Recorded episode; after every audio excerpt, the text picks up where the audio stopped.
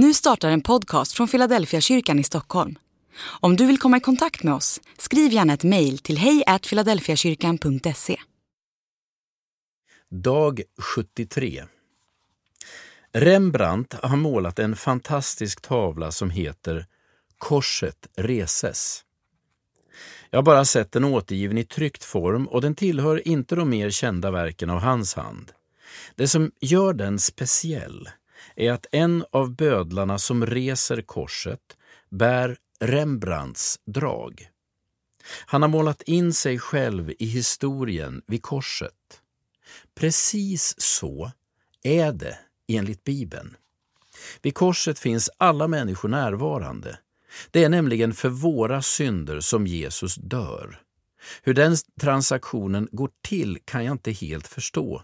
Det enda jag kan konstatera är att Jesus är den som har skapat mig, då är han också den som kan bära mina synder. Mellan Jesus och mig finns ett band som inte bryts eller styrs av tiden.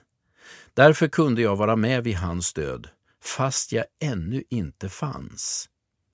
Gång på gång återkommer Bibeln till, det univers till den universella betydelsen av Jesu död. Han är det offer som sonar våra synder och inte bara våra utan hela världens, skriver Johannes i sitt första brev, kapitel 2, vers 1. Andlig övning Korset visar vilka vi verkligen är. Försök denna dag leva dig in i dramat vid Jesu död.